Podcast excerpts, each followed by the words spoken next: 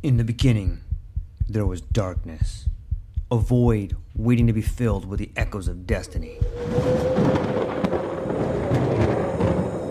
From the depths of time, legends emerged. Heroes forged in the fires of adversity, their stories etched in the fabric of eternity. Through the sands of ancient deserts, across the vast expanse of galaxies, and amidst the tumultuous waves of the ocean, their journeys began. But amidst the chaos, there arose a whisper, a call to action, a beacon of hope. Now, as the world holds its breath, a new tale unfolds, a story of courage, of triumph against all odds. Join us as we delve into the depths of imagination, as we embark on a journey beyond the realms of possibility. For in every tale lies a lesson, in every legend, a truth waiting to be discovered. This is not just a podcast, this is an odyssey, a quest for knowledge, a quest for inspiration, a quest for the very essence of what it means to be human. Welcome, dear listeners, to a world of infinite possibilities. Welcome, dear listeners, to the True Life Podcast.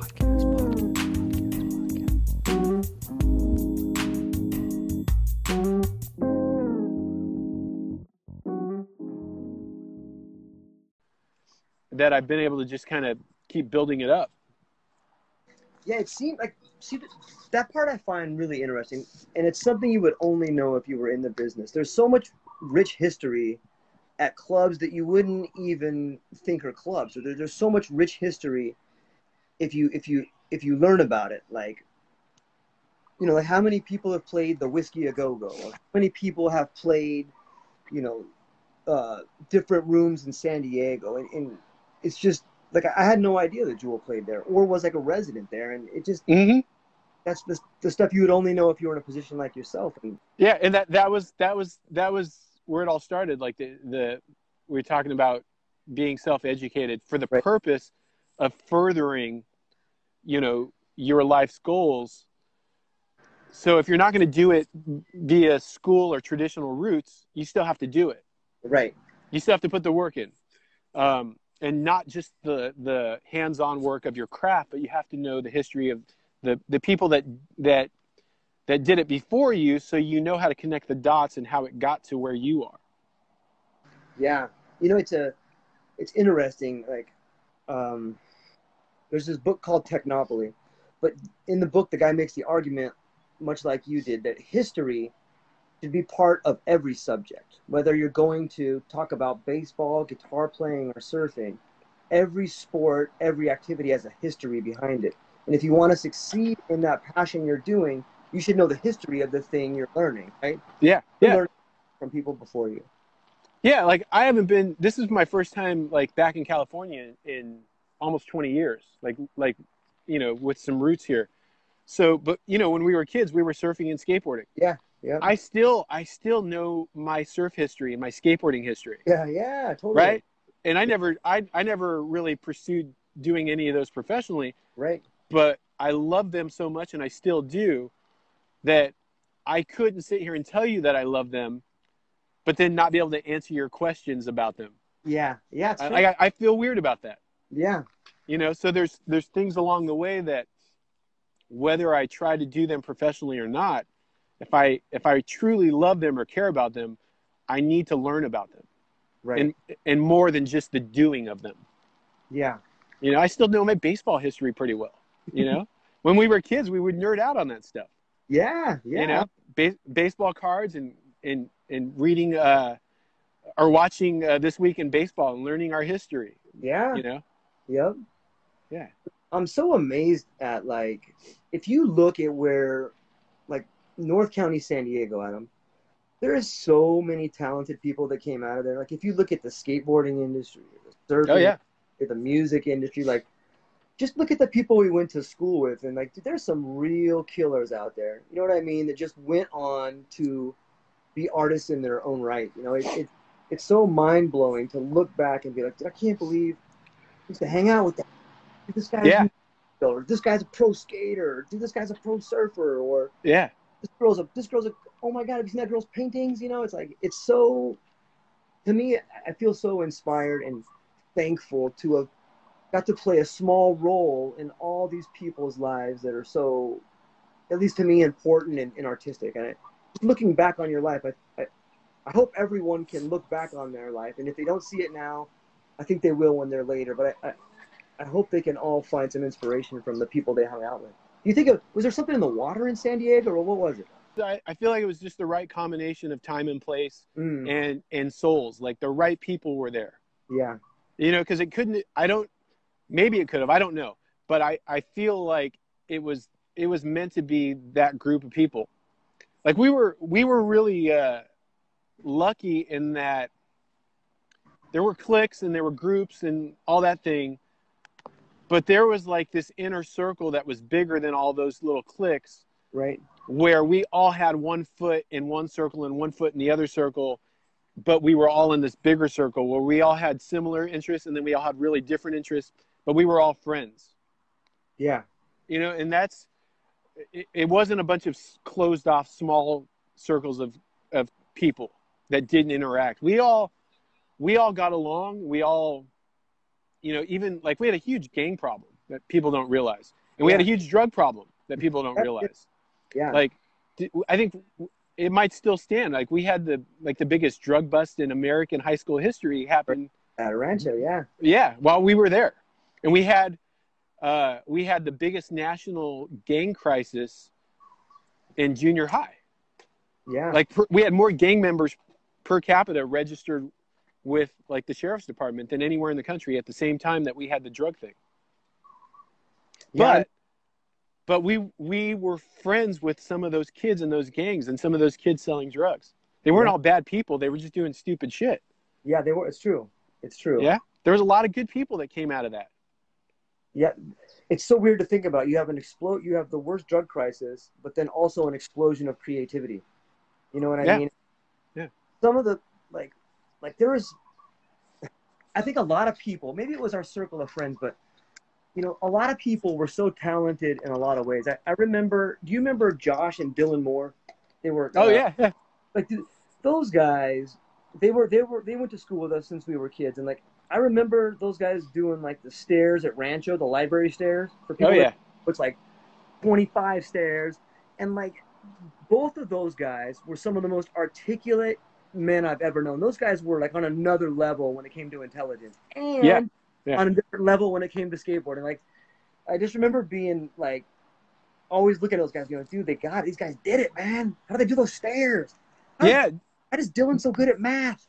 you know, they were they were um i used to go over to their house when i was because they were a couple years younger than or older than me. Right? and I would I would I remember going over to their house like on the weekends, like way too early, like seven in the morning, and like I lived miles away, and I would I would hike my way down the railroad tracks with my skateboard and go knock on their door and like let's go like I would I would be raging and they would just be like half asleep and like Yeah. trying to like like I was like a little kid to them like Yeah. they couldn't believe that I would like I would just be so so amped to go hang out with them and skate. But they were always cool. They never slammed the door in my face. They never were like, dude, what do you get out of here? They never did that. Yeah, Um, and their older their older brothers were musicians. Oh, I didn't know, know, know that. yeah, it's like Star and Ben. And Ben Ben's a, a really well respected music producer and musician in San Diego still. Oh, I could Like see that. he, he's a huge huge part of the music scene. He's a he's a hub. Mm. yeah like he's uh he's produced some pretty big albums and like uh some of them for like friends of mine like bands that i've i've been in or played in Yeah. as a hired as a hired gun like he's done their records and stuff he's he's well respected yeah. I- and uh and you were talking about like keeping it real and not you know like not selling out musically or artistically that's what that's what ben and dylan did with skateboarding Yeah, it is. they they were they were at least in, in, in skateboarding five years is huge huge Right. the Right. progression the progression happens so fast in skateboarding you know every every three months they were they were years ahead of of most people Yeah. and and chose not to make it their profession because they I guess intuitively they knew the risk involved in making your love your job. Yeah. And that's like at the time I thought you guys are nuts. like you know, I was I was young and like eager and they were like they were wise old men when they were like 16. Yeah. They were super smart. They really were. Um, and so like now I look back and just like m- just mad respect, you know, they they I mean, it helped that they were super smart. They they wasn't skateboarding wasn't their only way out. right. Where some of our other friends, it kind of was. They they had a, a, a head start compared to like myself and some of our friends Right. that that were able to make their art or their love their job. You know, for me, like I I I it, unless I wanted to do something like dig ditches or you know put roofs on houses, I really didn't have a whole lot of other options. right. Like I said, it was a it was a risk, but as far as I can, was concerned, it wasn't a big risk. Whereas to them, they didn't. I don't. I I don't think I, I could be wrong, but like they were just smart enough and secure in their life and in their pers- personalities enough to know that they skateboarding wasn't their only option. yeah. Maybe And- that's good at it too, is because they just yeah it was all love it was all passion there was never any there was never any hurry or or rush to make it their living right. It was and that's why i think that's why it was so and i don't mean this in a derogatory way but that's why it came so easy to him. Hmm. you know what i mean like Yeah. do you, i remember those like we'd have skateboard sessions like out in front of when alex uh, Uh, cespedes lived behind you Yeah. and we i was at his house all the time and we Yep. would all meet meet up in front of your house with josh and dylan yeah. and go and go down to the like the shopping center and skate. But it was just so effortless, man. It was so beautiful. It wa- it was art. Watching, Guys yeah, art. wa- it was watching those guys do what they did is a beautiful thing, whether you're into skateboarding or not, because you don't you don't get to see people do things on that level very often. and it's so amazing to see people do something so effortlessly when like when you and I would watch them you would agree that it was beautiful and effortlessly and we were in awe right Yeah, because we knew how difficult what they were doing was, but it looked so easy. that's how I feel when I watch you play guitar Thank you. I think most people would I I, I it's it's just weird how it, it works like that you know we can describe we can see I had this theory too like you know when you think about people if you see something in somebody that bothers you, that's because that quality that bothers you in somebody is something you have, In Yeah, yourself. yeah. or or vice versa. If you see something beautiful or poetic that's beautiful in someone else, it's, an, it's a quality you have in yourself. You're seeing yourself in the other people. Yeah, and and uh, yeah, I guess we're getting into into more of the like the the uh, the deeper end, and Yeah. and that's good. That's good because getting back again to the questions you were asking me before Right. about how how I got to where I'm at. Um, like I feel like I'm just getting started because I'm getting to the realization of what you're talking about when it comes to the the the spiritual side of it Yeah, um, you know, I didn't come from the best home. I didn't have, you know, and I, I hate to, I'm not putting anybody on blast, but like, I didn't have the best parenting. You know, I, I was, in a lot of ways, I was on my own by the time I was seven or eight years old. You know, I was coming, I was coming home to an empty house and cooking my own food. And, you know, I, I, I was just independent because I had to be. Like, that's just how it worked out. Um, and we didn't have a lot of means. So I couldn't, you know, I couldn't get to go to to do things that a lot of the other kids got to go and do. I was stuck at home and just kind of making my own way. Um, so when I was, you know, in my late teens and I started be I started to realize like I could I could make a I could make my own way without needing, you know, anybody's financial backing. You know, I've been really lucky. Like my, my parents haven't really had to support me. They've Right. helped me out. They've helped me out here and there, but like I've I, I know of people with real so-called real jobs that have needed way more help than I I have. Like I'm, I'm pretty I'm pretty lucky that way. But my point my point is not that I did it. my point is that I got I got turned on very early to the educational part of the spiritual part, Mm. and knowing that um, there were a lot of scars in in like I guess th- these days we call it PTSD Right. of of the childhood that were were showing signs and, and it, it was it was already happening in high school where um, the signs were becoming apparent even to me as a teenager that if I didn't get help or start helping myself, that end of things was going to prohibit the the it was going to it was going to cancel out the talent end of things. right. You know what I mean? Like Exactly what you I, mean. You- I could have all the talent in the world, but if the the mental, emotional, spiritual part of stuff didn't get some work and some help, it was going to sink the ship. Because you can't you can't be successful in any- anything if you're unhealthy, you know, emotionally or spiritually. Yeah. And I, I started to realize that I was. You know. in some ways it seems to me that some of the people we think are the least fortunate actually have the most opportunity. Let me try to unpack that. Like when you when you're seven, Wow. coming home by yourself, and your you know your your father had an accident. In a weird way, life taught you at an early age that you're gonna need to make it on your own Mm-hmm. and and luckily you were mentally capable of understanding the lesson life was trying to teach you know what i mean by that like some people feel like they're abandoned you may have felt like that but ultimately if you didn't grow up like that you might be right. you might have that hey i gotta i gotta i gotta get here hey, it's okay to be away from you but i've been doing it on my own since that but, well some people that have a good some people that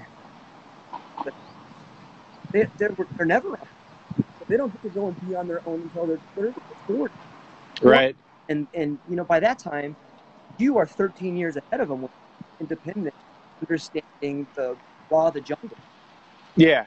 Um, and you know, you say like mentally, I understood that, and I don't know that I did mentally. I, it's almost like that same, that same part of me that writes songs where you're just compelled to do it. You, Mm. you, it's not even a mental thing that you think about. You just know that this is something you need to address, or something you need to do, or something you need to put work into. Um, and this is where I hope your I hope your father's listening, because because um, he was a big part of that. Because because his his presence at the time that it was in my life was really a crucial crossroads. And in fact um, i don't know if you probably don't know this. And man if i get emotional i apologize. But uh, he actually sat my mom down and and talked to her because she was our team mom at the time that transition and, and that accident happened. Do you, I don't know if you remember that. No, I, I don't. And- And she told me later that George Monty sat me down and, and talked me through the the conflict that she had because she had an obligation to me and to you and to all our friends in the in and she was dealing with my dad. Yeah, Man. so that's that's you know the older and and the wiser i get the bigger of a deal i realize that that was like that's i don't even know how how deep they went in the conversation or what was said but it was enough that she told me about it Yeah. And and i know that it's enough whether it was 10 seconds or 10 minutes or a couple hours that without it things might have been different. You know? Because like i didn't i didn't have to quit baseball when everything happened. Like luckily my fa- my other you know family members stepped in make sure i got where i needed to go. And if and if i couldn't be there or my mom couldn't be there your dad knew what was up and understood right like that's that's a huge thing Do you know my dad's gonna call me and be like, "See, George, I told you. Do you, know how lucky you are, George?" Endure like a thirty-minute phone call of like, "Friends, respectful, George." You know what I mean? yeah. Well, thank Yeah. you. It, I mean, there are there are moments like that, and they're just moments, and you don't. If you're not paying attention, you don't realize that they could be pivotal, major, you know, moments where be, we be, everything happens for a reason. I think yeah, everything everything happens for a reason, but you also have the ability to make things happen or to to dictate where things go. But there's also moments in time where opportunities present themselves for you to make those choices. And that's that's one of them.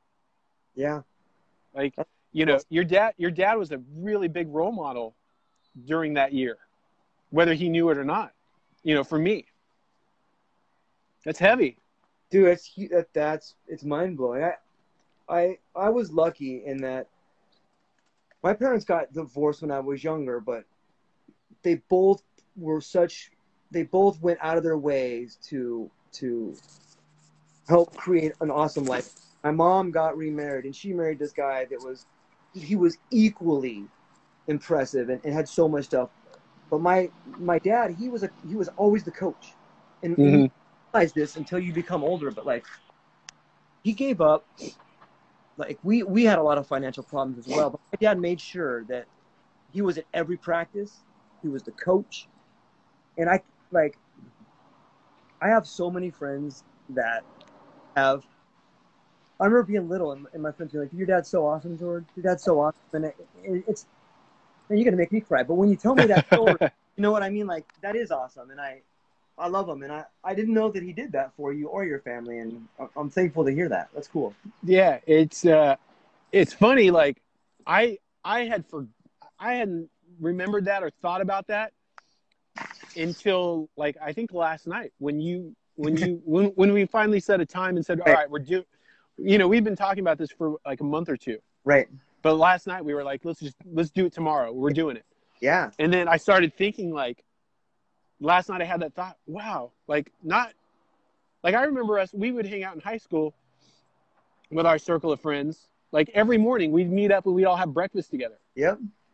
Like there was a there was like a third period break where we would all hang out and have breakfast Right. yeah and we were like we were thought we were cool like old people drinking coffee and, and like there was like there was like a good 10 or 12 of us every morning we'd hang out and meet up for breakfast yeah and that's the memory that like I have when I see your name on Facebook or whatever, or you message me or I message you. That's like the the obvious memory. Yeah. And then l- last night, I thought about it. I was like, wow, like, wait a minute. Not only do I remember George from high school, like you're one of my oldest friends. Like we go way we go way further back. We go back like first or second grade, I think. Right? Like, and then I thought, wow, wait, wait, wait, wait, we played baseball. Not, I mean, we all all our friends played baseball together. Right. And we were on the same team. And then I realized, like, wait a minute, your dad was our coach. And then, like, all all of this hit me last night, Yeah. including including the the story about him and my mom. Yeah.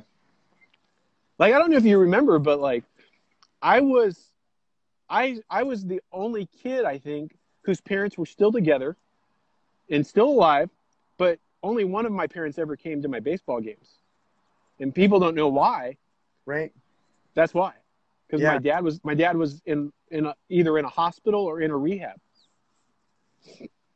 You know, that's why at that time there were Right. other times when he wasn't there, and that was a whole different thing because he was you know he was also an alcoholic. So Right. you know, but but my mom was always there, always. You know, and and me and my dad are cool. Like we've we've I the work that I put in allowed and he's put in work too, like for sure. But for me, the I had to put in my own work to make peace with him Yeah. Of course. because he he's a dad. Like even at his worst, he even if he didn't know how to show it, he still loved me. Sure. Teenage me, I couldn't say that about him. I couldn't say that I loved him, and I didn't I never I, we we were not that type of family anyway. Right. We never said I loved you. We never hugged. right. We never did any of that stuff. But I I and and I'm not proud of this, but like I was well into my 20s before I ever said I love you to my dad. So what we're talking about now in the past, I'm not here to like, you know, point the finger or anything. It's it's the truth. yeah. You know, that's all it is.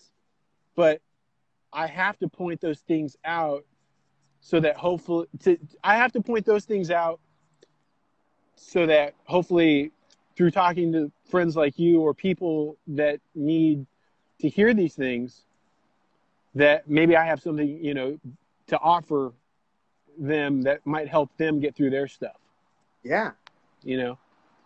Absolutely. again again going full circle talking about how we got to this point where i'm living the life that i want to live and i you know telling you that i had to get through certain things that i started learning in my teenage years um, and now that's my life my life is is not music music is something i do but my life is making life better for me and the people around me. Like my goal now, I have music goals still. Like I haven't accomplished everything I want to accomplish, but like my goal now is to do my best that every person that I make eye contact with, open a door for at the grocery store or hang out with, like somehow I want to make everybody's life a little easier or better at the moment that I'm in in their vicinity. That's beautiful. Like I Like think that's a better world is you. The only way to make the world better is to make everyone around you better. That's that's the Yeah. goal. and and and and what you said about basically being a mirror, which we all are. Yeah. That's that's what we all are. Um, that's that's that's my like that's where I'm putting more of my work. My work is on on being that person. You know, I still spend plenty of hours, you know, making music and practicing and writing and recording, but I spend as many or more on on the other stuff. You know. You know, it's it it blows my mind as I'm sitting here and we're having this conversation. And, previously we had talked about, you know, what you used to do as far as going out and traveling, and then and the COVID kind of hit, and then picking up this new style of music. It's organic and, and you're changing, and then. You know, with the last piece you just told me about your philosophy of, of making the world better, it seems like that's the direction your music is going in. You know, just because if, if that's your thought process about doing that, that's probably going to be reflected in the upcoming music. And it makes me excited to kind of hear it. Yeah, uh, you know, I've I've always had it in there in the music. It's it's been there all along, but I I I feel like I'm uh I'm consciously being less guarded with how I wrap it in the poetry. That's You know, beautiful. because po- because you can hide things in poetry. You can say some really heavy stuff, knowing that it's wrapped in this this wording that it's it's, it's so not obvious that I don't have to be as self conscious about putting it out there. kind of kind of hiding behind it. You know what I mean? Yeah, yeah. And I and one of the the only the only thing I always said was if I'm gonna if I'm gonna express a concern or a complaint in a song, there's gonna be a resolution in the song uh, somewhere. Wow, that is Be- that is awesome. So so because I I don't ever want to be a complainer about anything, Right. You know, and I don't ever want to be a, a naysayer or, or or feel like you know we're doomed Yeah. with what with whatever the situation or uh, whatever the the you know I don't know what the I'm, I'm lost for words, but whatever the topic is, I don't want to just complain or write it off and then not offer a solution. So even in the older material, there's always a solution. There's always some kind of resolution. But yeah, I think the new songs are a little more obvious as far as what I'm what I'm trying to convey. Nice. a, less less poetry in the turning of phrases and more poetry in saying plainly but musically what i want to say. Yeah, it's such a powerful medium, and and you know when I think about communicating and I think about language, you know, so many of us, and I'm I'm guilty of this as well. So many of us, instead of listening to what someone says, we're thinking of what to say while the other person's talking. You're right. And you lose so much connection. You lose so much humanity. You lose so much potential to solve problems when you don't give the conversation the the attention that it needs. You know, it's it's Mhm. It's it's like a dance. It's like okay, this person goes and this person goes, and they can move together. And Here, here's one for you, like getting away from music to explain the music. Uh, one talking about people you've been reading. Uh, one of the people I've been reading and listening to is uh, Dr. Joe Dispenza. I don't know if you're familiar with him, but he's done a, a lot of work on the the the electrical system, and the mind and body connection, and understanding that if you correlate us to like a computer, um, our systems can can and are constantly being programmed by our environment, our thoughts, our brain. Like our brain is not us, right? It's it's this other thing that that we can choose to be controlled by or control. So there's and and there's sci- Joe Dispenza is is the guy that's on the forefront of putting science to the theories. So he's he's he's showing through science that the mind body soul connection is absolutely true. The things you say have chemical and electrical effects on your body immediately, um, and music being one of those. So we know that our cells and our atoms and neuro e- everything is constantly in in motion and in regeneration. You're not the same person you were yesterday or the day before, literally and figuratively. Right? So your your programming comes from like you have your physical voice, you have that voice in your head. It's usually the one that's like very very self-conscious. Then you have that other voice that's like, I know that's not true, even though I think it. You have like multiple voices.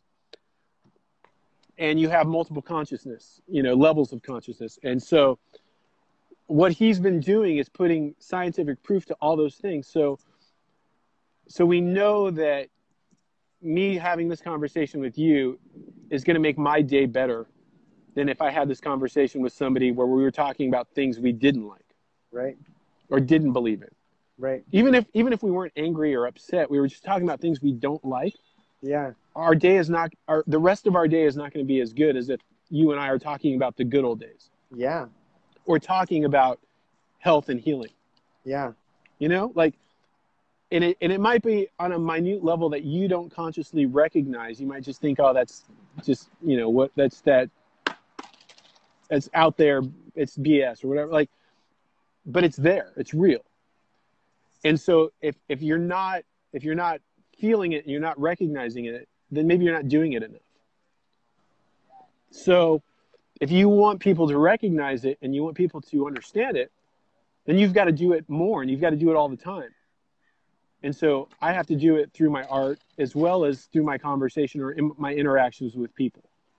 You know and i'm not i'm not i'm not great at it. I don't i don't nail it every day some days i make people's days worse and i'm sorry but like i don't try to right, you know right, and so the the the the the upside for me is that music I, I'm lucky to have a, an audience and I, I'm really lucky to have a, a pretty good good size audience. Yeah. Um, like I, I I've sold records from Japan to Australia to the UK, like all over. Like I'm really lucky, but I feel like maybe on some level, even though the music has always been honest and from the heart and totally me, I feel like now I'm learning that I there's still a lot more to give. Not just more not just more music, but more intent in the music. yeah, Like more more substance. You know? And so I'm I'm way more conscious of it today than I was yesterday and I'll be more conscious of it tomorrow. So it, and it's not music necessarily with a message or I'm not preaching to anybody.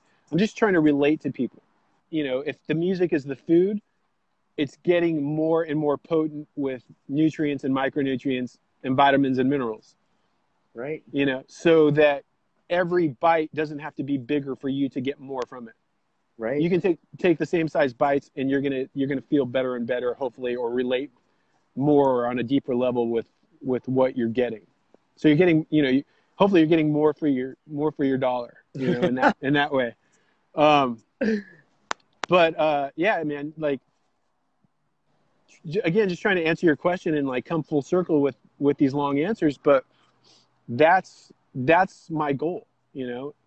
Um, the the music is is is is my voice. I'm and I'm lucky that I, I love to do it and that I have an audience. So thank you for for giving me another one.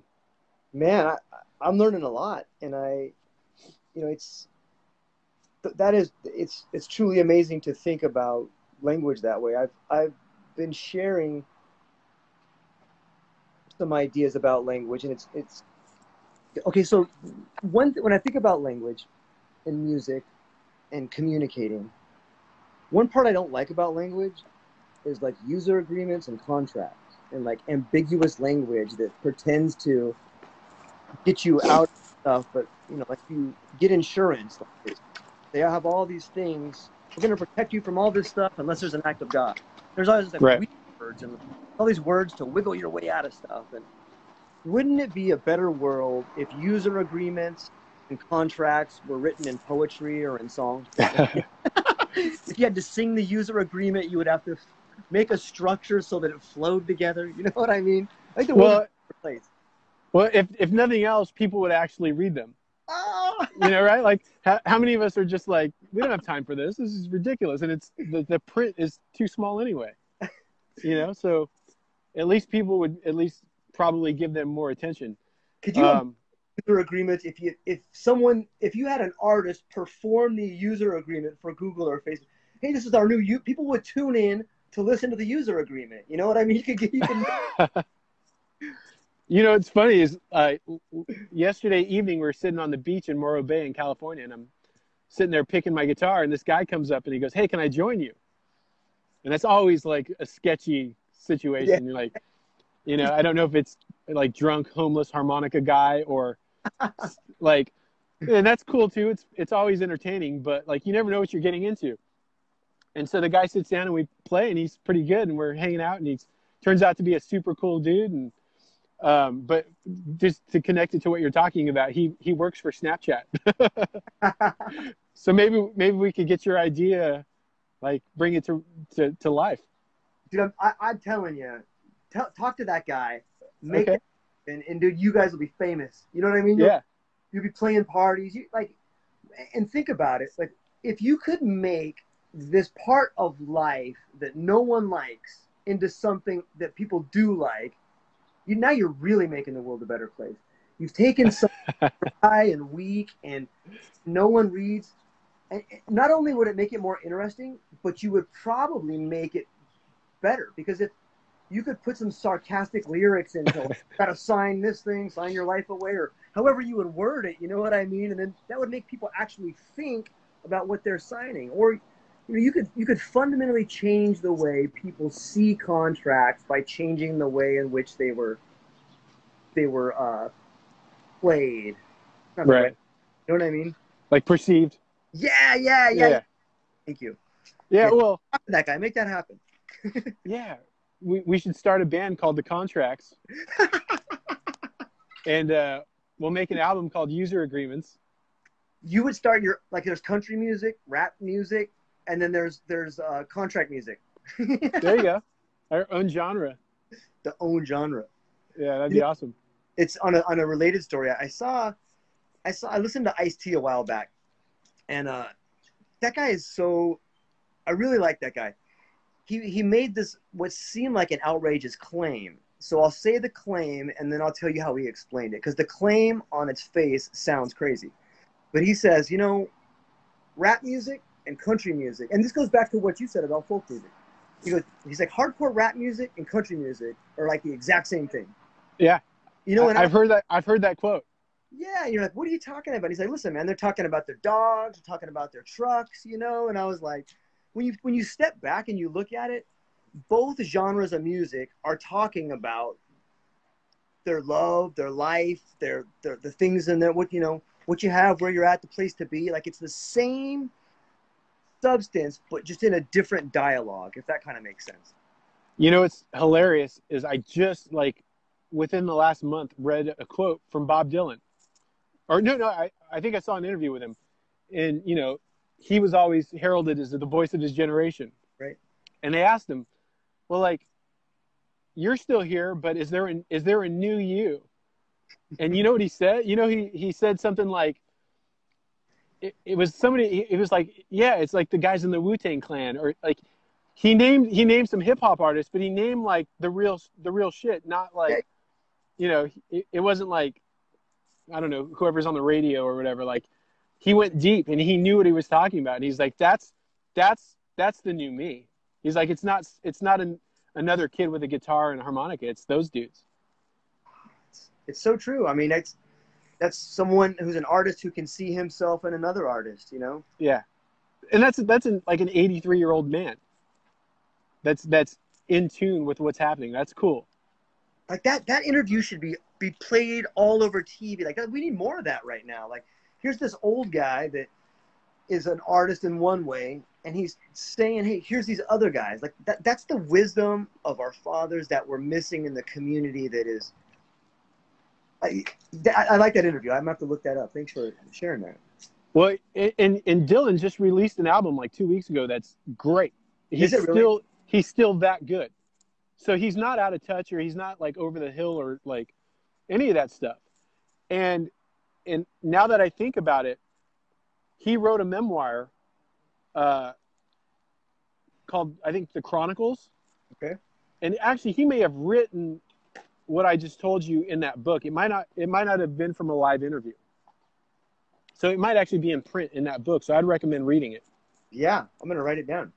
Yeah, uh, there's there's tons of cool stuff out there that um, that helps you know helps me kind of direct whatever course I'm on, whether Yeah. it's music whether it's musical or not. It still helps the music, you know.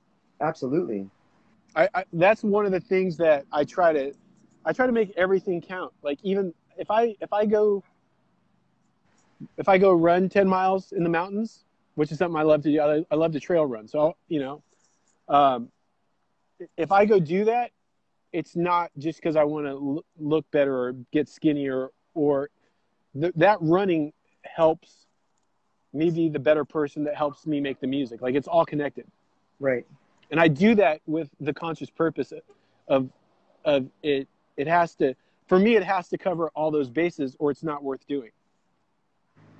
You know, it's it, I could be doing something better with my time. Yeah. So like, if I go, like, I'm probably going to do it after this. I'm probably going to go eat, and then I'm going to go probably go skateboard somewhere. nice. My skateboarding has intention that it's it's adding to. I need that to get to where I need to be here or in the heart or wherever, so that I treat my girlfriend better, or that I I write a, a good song, or or I make a stranger's day better. Like I don't do it. I don't do anything just to do it. I just make what I do count and have substance, especially skateboarding. Because like as a kid, we were told how we shouldn't do it, how it was a waste of time. Like Right. you know, my, m- like my skateboards would disappear from the house because they didn't want me doing it. Right. At least my at least my dad didn't. My mom was cool, but they did. My my mom understood that it was part of the whole. You Mm. know, it, it, I wasn't out break. Even even when I got arrested for doing it, I I didn't get in trouble from her. I I carried that with me where I'm not going to waste my time doing things that don't make the whole better or more productive, even if somebody thinks that what I'm doing is silly. Yeah. You It- know, it it I think it's a great philosophy to live your life by and I think it drives home the point what you do sometimes you do all the time. And one thing that I one way I have seen the exact same thing in my life is that like in my work like there's a lot of guys like I care about everybody there. Even the people that I fight with like I, I care about them. I want them to be better. And there's some people that take a, there's a sometimes in life, there's a lot of argumentation. And what I try to tell people, you know, is let's say you're at work and you you get into an argument. You know, you got to remember that the purpose, you know, what's the purpose of an argument? The purpose of an argument is to solve it, not to Right. win. You know, we're so worried about being wrong. You don't want to get in trouble. You don't want to lose. No one wants to be wrong. You develop strategies to win arguments. Getting to solving the problem, just winning the argument. So if you get real good at winning the argument, all of a sudden you're not at work anymore. You're at home. How do you the strategy? Your family, your wife, your kids, your friends. Right. You're distancing yourself from solving problems. You know, so I, I would agree that you should have intent and try to be mindful on your daily routine, what you're doing has purpose, and then it is part of the whole. Yeah, I was reading a book last night. But are you familiar with Wayne Dyer? Yeah, yeah, I am. he, he he was there in Hawaii until he passed away. But um, I read basically what you just said. Like you you need to disassociate or detach yourself from the need to be right if you want to connect with the source. Yeah, You know, yeah, it's a phenomenal point. It, it's it's impossible to to to get to that point where you feel centered and present if you have attachments to things like being right. Yeah, that's the, the fundamental tenet of Buddhism is attachment, right? Like you, Right. but that's one of the things like that's one of the things i picked up like i said when i started this as a teenager is i would just grab books on all this stuff that i could find yeah, and it start it started with like you know the Tao and buddhism and, and eastern philosophy. Yeah, and and you know that's not to say those are the answers but everybody needs to start somewhere. And and the answer is not one thing or from one source. It's from all the sources that you can absorb and and kind of mold in your being and then put back out into the world. So if one doesn't work try another one you know if if one doesn't resonate with you try another one. And what what i found is once i found one i would find the next one. Yeah, and then i'd find the next one. Yeah. and then sometimes sometimes the next one was one that i i tried years ago and wrote off as not the one. So and true. all i all, all that really happened was i realized at the time that i found it originally i just wasn't ready for it. Yeah, so you just you just find your way in. You find that first step and then you just keep taking steps. Yeah. You know? poetry in motion, man. yeah I, I hope so. I like it's it works for me and it it works for i see it work for the people around me in the sense that when i'm present and focused and aware my relationships with the people around me on any given day are better. You know? Yeah, the people the people around me are in better moods.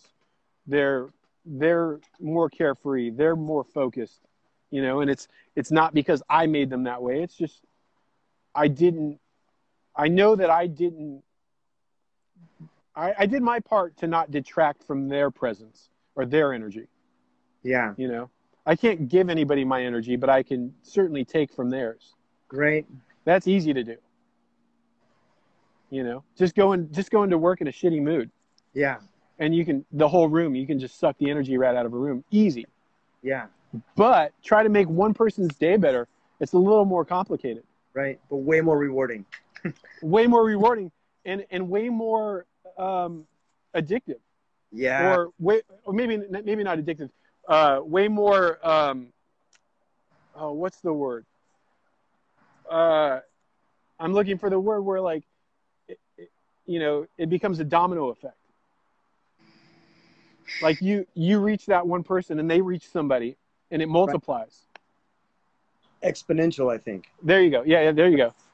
Yeah like it, it becomes exponential and it's because you're doing it together with Right. the other people. It's Right. not it, it can't be one person. You know one person can ruin it but one person can't fix it. Yeah, but they can fix themselves. Yeah, you know and, and that's what that's what has to happen you know? Um like you know, people are are really vulnerable and very concerned and on edge right now with the way that like the world is. Yeah. But it really the world hasn't changed all that much. Only Like yeah, like the the the current events of the day are no more or less intense or scary than they were all along. right?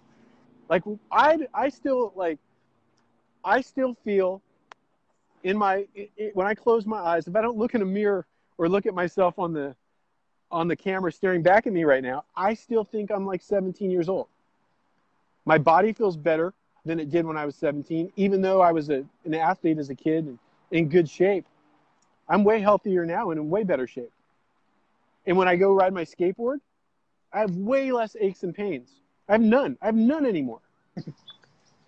I have better range of motion. Like everything about me feels better and younger at 44 than it did at 17, including my my mental state, emotional state. But I guess the point is, with regards to what we're talking about, is that is there for everybody.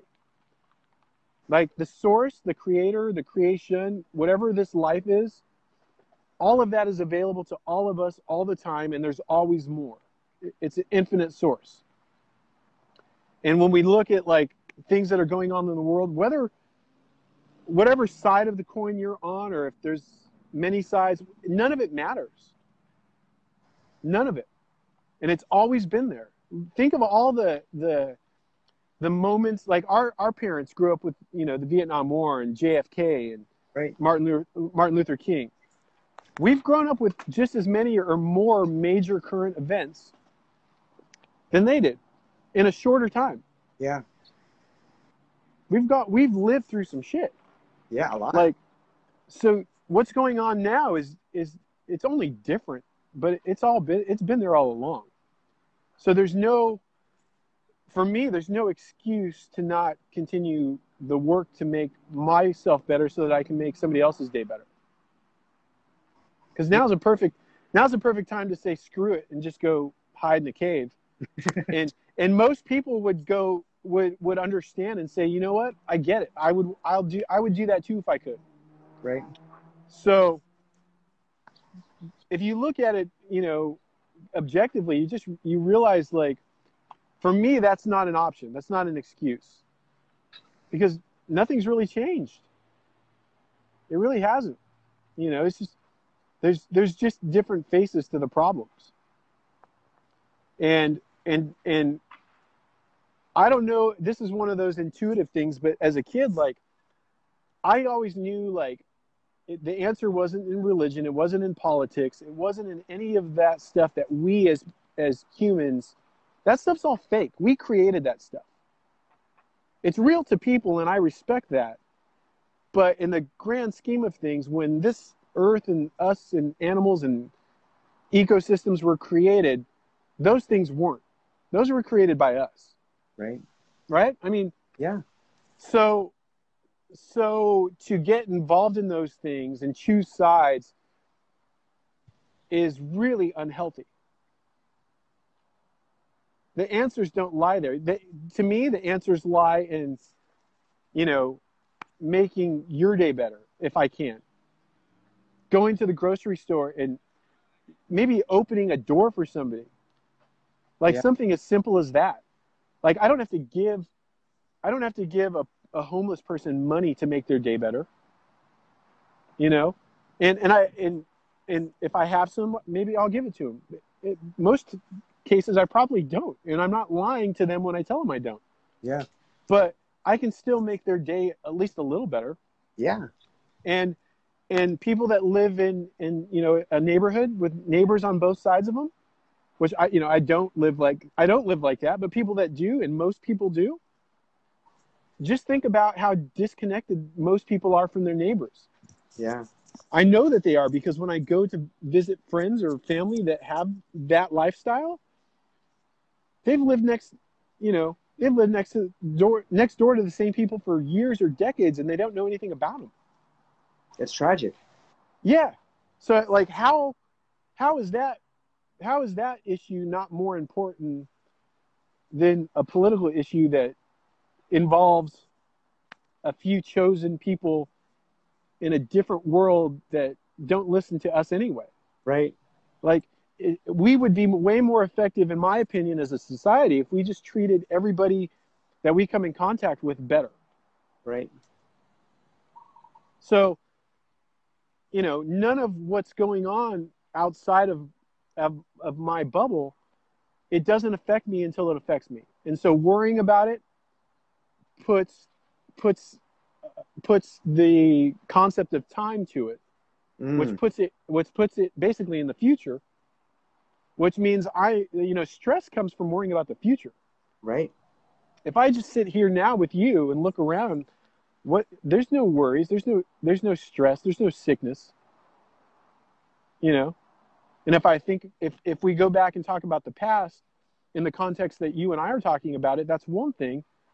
But if I go back to the past and all I do is think about it in the sense of remembering those emotions and those feelings from from growing up at that time in those circumstances, then I'd be really miserable right now.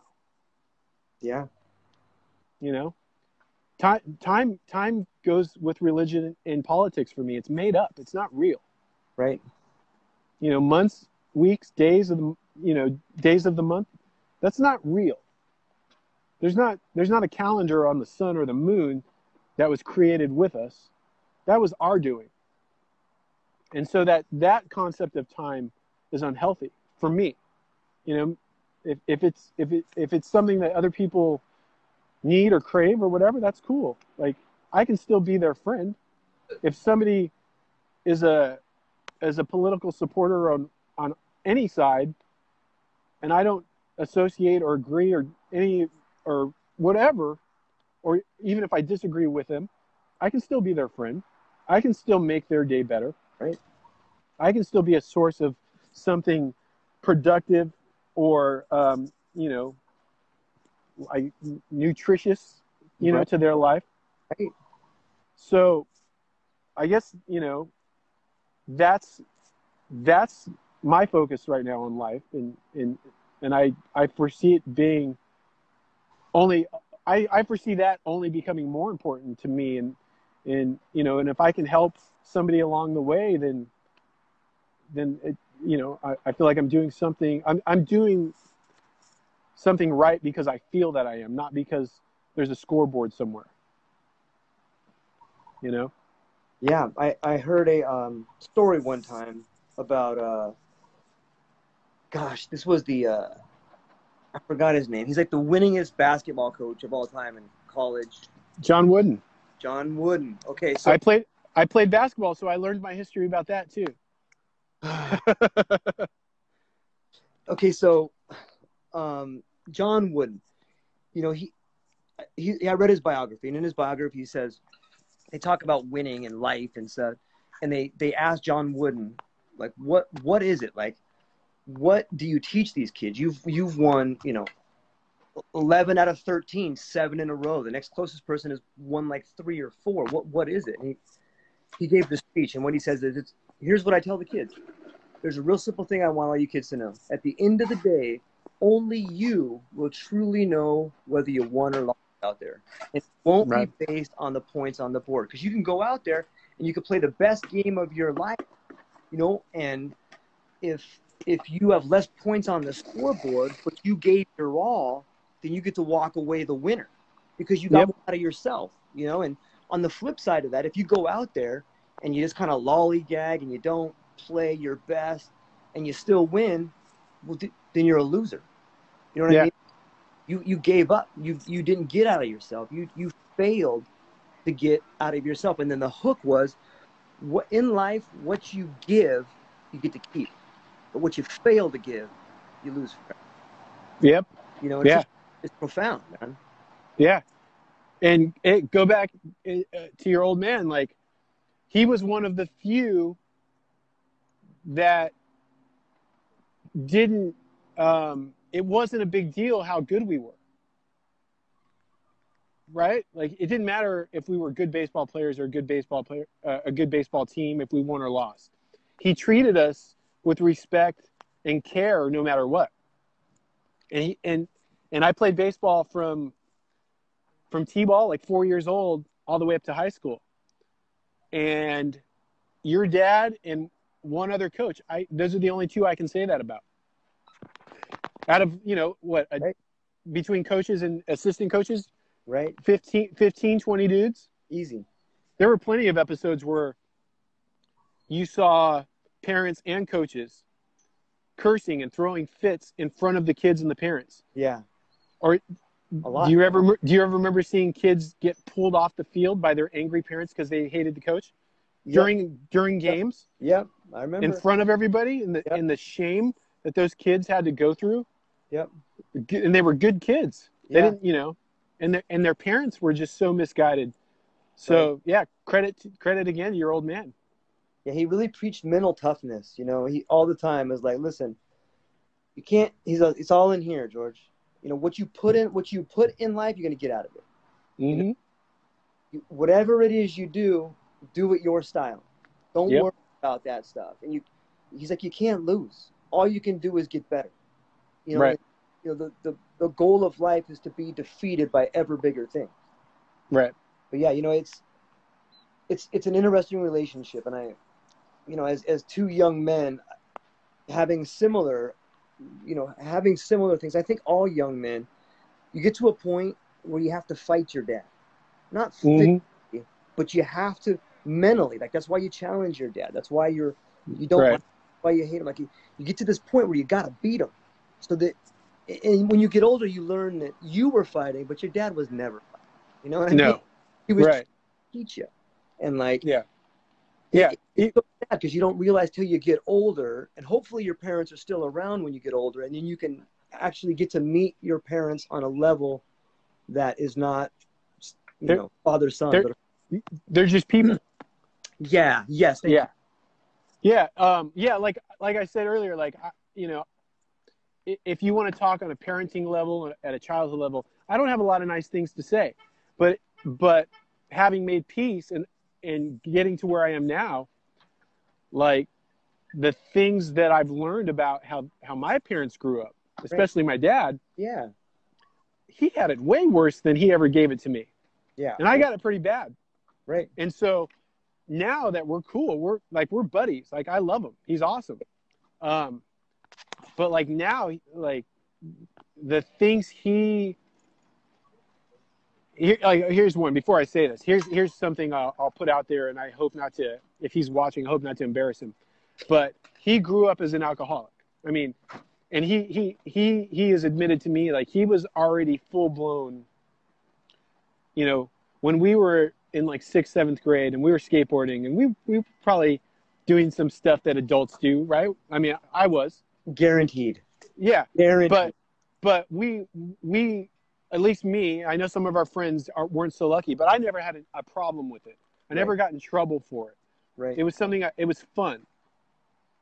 I know that my old man, by the time he was in seventh grade, or somewhere in that age, like 11, 12 years old, was Right. already a full blown alcoholic, like a habitual alcoholic. So I also know now that they say that people that live through alcoholism, um, it kind of it kind of stunts their growth. Mm, it's true. So if you're an alcoholic by 12, 13 years old and you're 50 years old or 60 years old, on some or many levels, you're still only 12 or 13 years old. Yeah, So when I say my dad in some ways is still like a 12 or 13 year old at like 64, 65 years old, I don't mean that in a derogatory way. What I'm saying is I've gotten to the point where I can recognize and have empathy and also relate to him because we've gotten past the problem stage. He's sober, and so we we can actually communicate. And we never could communicate when I was younger because we were fighting, right. you know. So, what you're saying about like, you know, fighting your parents and, and going through that whole thing, everybody pretty much does. You have to. I know now. I know now that. Well, I know now that you you actually don't have to, but you but chances are you're probably going to, right, right. unless unless you're lucky enough to find the path that you know I started finding it when I was like 16, 17. And I'm still learning how to follow it and stay on it. So it's not a overnight thing. For me, it was not overnight. It wasn't easy. But there's some people out there that they might find it when they're eight or nine years old and they might never have to veer off of it. And God bless them. Good for them. Yeah. Yeah. And so if you're one of the people that that doesn't find it early, or you find it early and you feel like you feel like you found it and we're on it and you failed, get back on it. It's it's don't if you find that you fail, you're not a failure.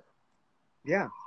So, you know, there was a point where I went from being like a young, happy, talkative kid to somebody that didn't like people and wouldn't talk to anybody for a long time. And so I'm get, I feel like I'm getting back to being that kid where I'm every I can be anybody and everybody's friend. Right. And somewhere in those high school years and all through, you know, through a good portion of my early 20s and 30s, that wasn't true anymore. Even as a, a, a person in the public eye of some sort as a musician, I was I was never dishonest on stage or in my music but I also didn't give any more than I had to when I when it came time to get off stage and, and interact with people.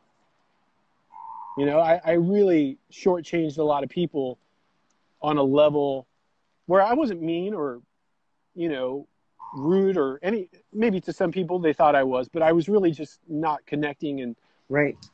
not you know making um not making that that personal contact with people.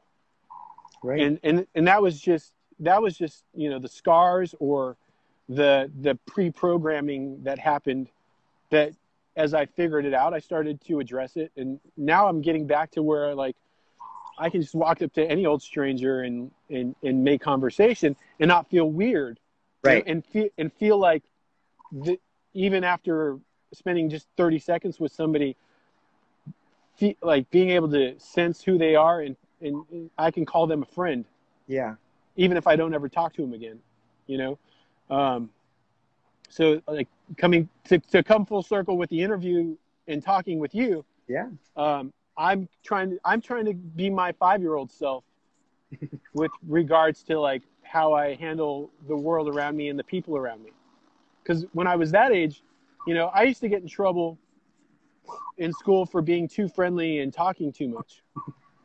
Whereas later in in my in my school years, I used to get in trouble for not engaging enough and not interacting enough and not participating. Right. Because a lot of that was just like you know, it was beaten out of me in in one way or another.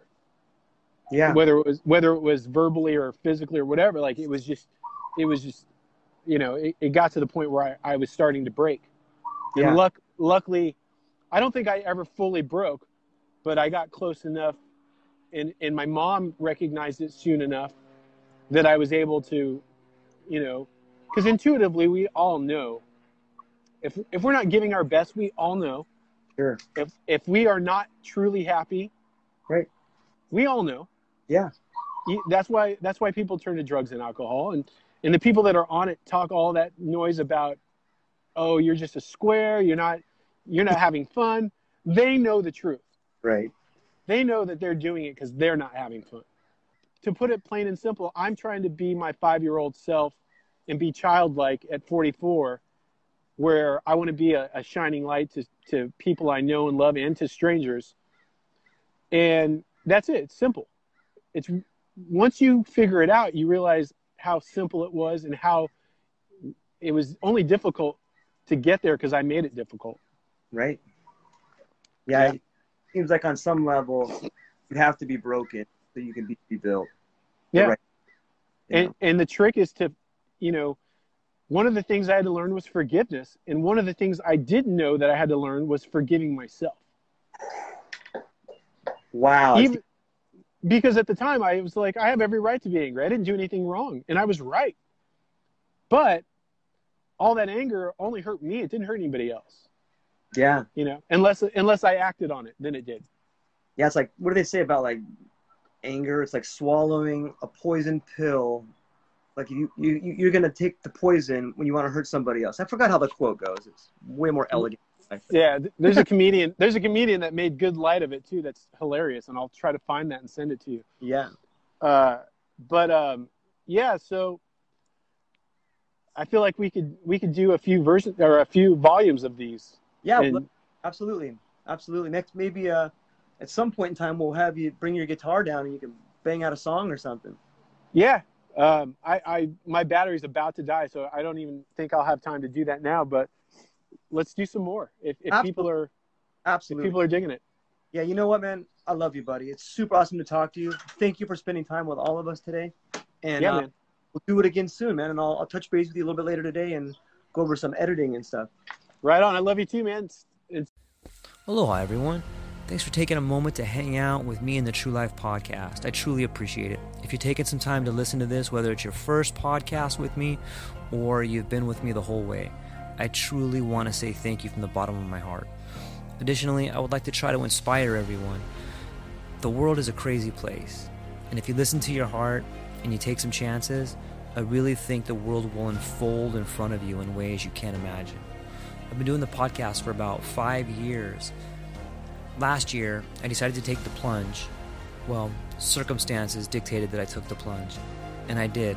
I've begun working on the podcast full time for almost a year now, and it's been so rewarding to me that I just want to try and inspire other people. If you have a dream, if you have a vision, follow the voice in your heart, listen to the song on the wind, and embrace the challenge. Think you're strong enough, you're smart enough, and you're good enough to make your dreams come true, but you have to believe in them. And I truly believe wholeheartedly that if you take a chance, a real chance on what is possible, then your dreams will unfold in front of you uncertainty can be a monster. It can be something that we run away from. But much like fear, if you stand in front of it, it's not that big of a problem. I know everyone listening to this has a dream and a vision, and I hope you all conquer it. And I want you to know it's possible. Take baby steps and move towards it, and you will get closer to it. Your relationships will be better, your life will be better, and you know what? You deserve it. You're an amazing person. If you get a moment, go down to the show notes. If you can, support the show. Thank you so much for being here. Now let's get to it.